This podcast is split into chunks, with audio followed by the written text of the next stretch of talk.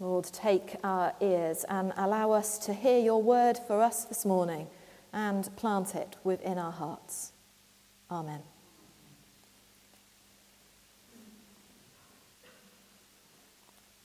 Earlier this week, um, I was meeting with one of our future godparents coming up ahead of a baptism that we will be doing. And we were talking through those words of the promises. The promises where we talk about what we're turning away from and what we're turning towards. We turn away from sin and the world and the devil, and we turn to Christ as our Lord and Saviour. And she said to me after we'd talked for a while, Well, I wouldn't have used those words for it if you had asked me to explain it.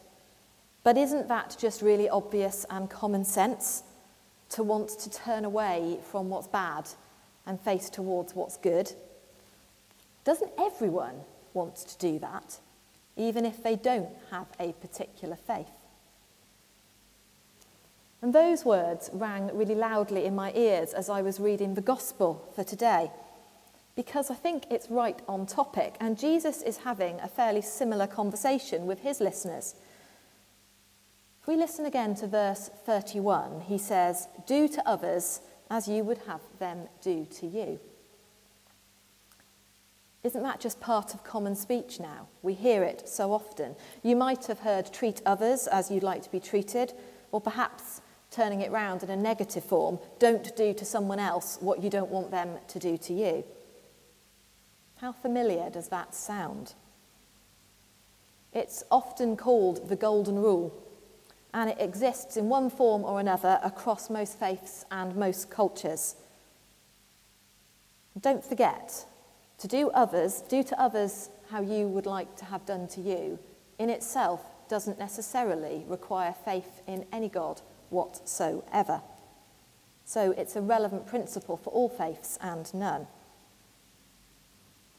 But what resonated for me in those words of the godparent this week was that sense of a general understanding of the way things are that we understand slightly differently in our faith context.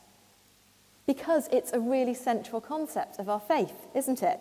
We perhaps recognize those words better in a different form. Love your neighbor as yourself.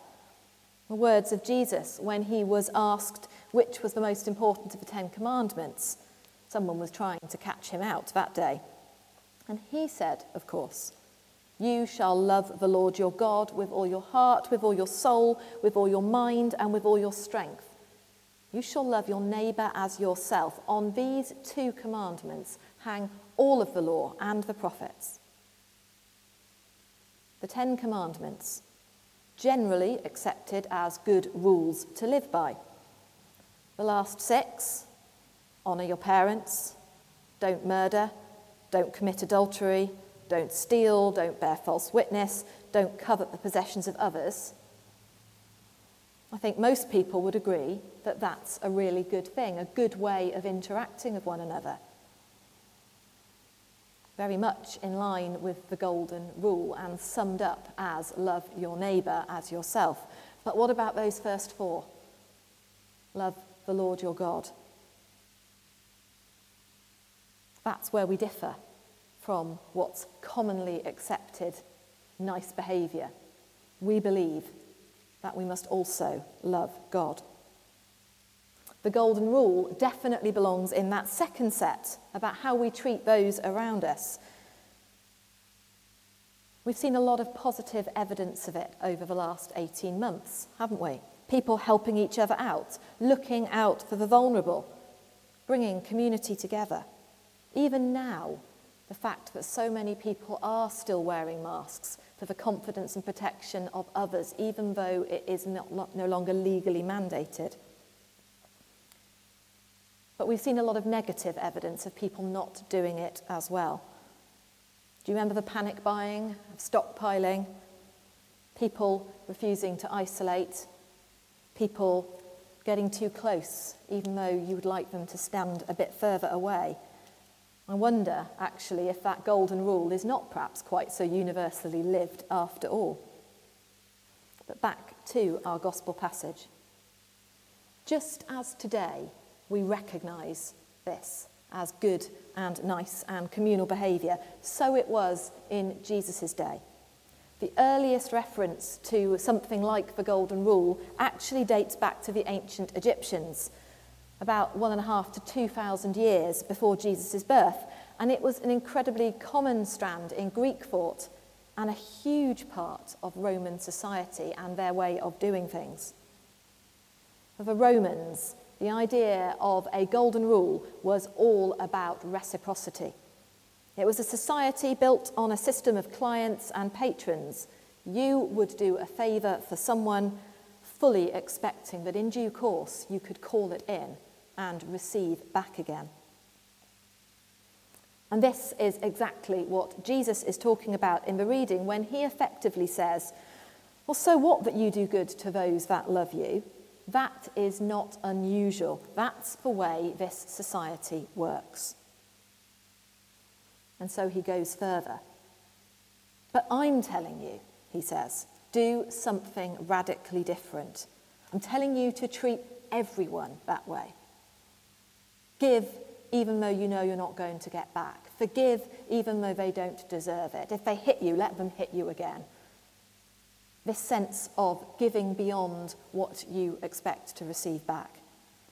Because that is what the love of God looks like unconditional, not reciprocal, not earned, not deserved. And then he goes on and gives us this really beautiful image of a measure of flour in the marketplace. They didn't buy it in nice, tied up packets of paper like we have now but someone would have scooped it out of a big vat in a jug or something and put it into your whatever it was to carry it home again. And this jug that this merchant gives is not just a quick scoop and a, oh, well, there you are, then one scoop of flour, that's 20p, please. Flour's a bit more expensive than that now, isn't it?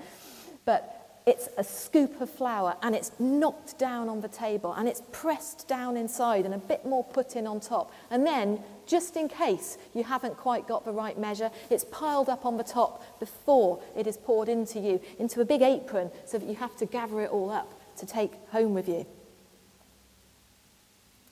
It's overflowing, it's abundant. The measure you give will be the measure you get back. You might think that there is there a sense of reciprocity in that when I've just said that's not what it's about. And it is true that you do get out what you put in, you do reap what you sow. But the point is that where God's concerned, the generous forgiveness that you will receive from God, the love that you will receive from God, is always more abundant than whatever you can possibly give. There's something deeply countercultural going on in what Jesus is saying because he's offering us this image of a kingdom that is not full of redemptive violence and grudges and doing favours for favours. If we turn to thinking about the letter to the Colossians, that was probably written about 30 years or so after Jesus' death and resurrection. And things looked exactly the same. Just as Jesus was setting out this countercultural kingdom vision in Judea, Paul is trying to do the same with the Colossians, who, as the first generation of Christians, are facing pressures of how to live out their faith in a culture that looks very different from the one that Jesus has asked them to live in. And the same can be said today. 2,000 years, you know, give or take, and we are still living in the world and waiting for the kingdom to come into full fruition.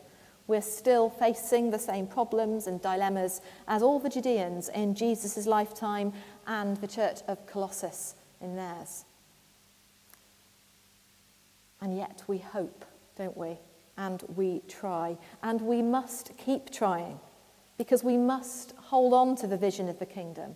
We must try our best to practice it day by day, live it as closely as we can. The verse that really jumped out at me this week from that letter to the Colossians was bear with one another. because it seems to me that it speaks right into this time we are living now. This time of trying to return to normal, or perhaps pretending it's normal, not quite what any of us really want. For some of us, it's far too fast, and actually, we just want to retreat. It doesn't feel safe. For some of us, it's far too slow, and we just want to rush headlong. We've missed too much already. It's true in the world, it's true in the church. There is no easy answer. But if we live by that golden rule and then go beyond it, as Jesus asks us to, it will perhaps go a long way towards easing the transition. Bear with one another. There's a lot of love in that, isn't there? Bear with one another. So whether it's here or there, with your family, with your children, with your brothers and sisters, your neighbours, bear with one another. It's a good way to live. Amen.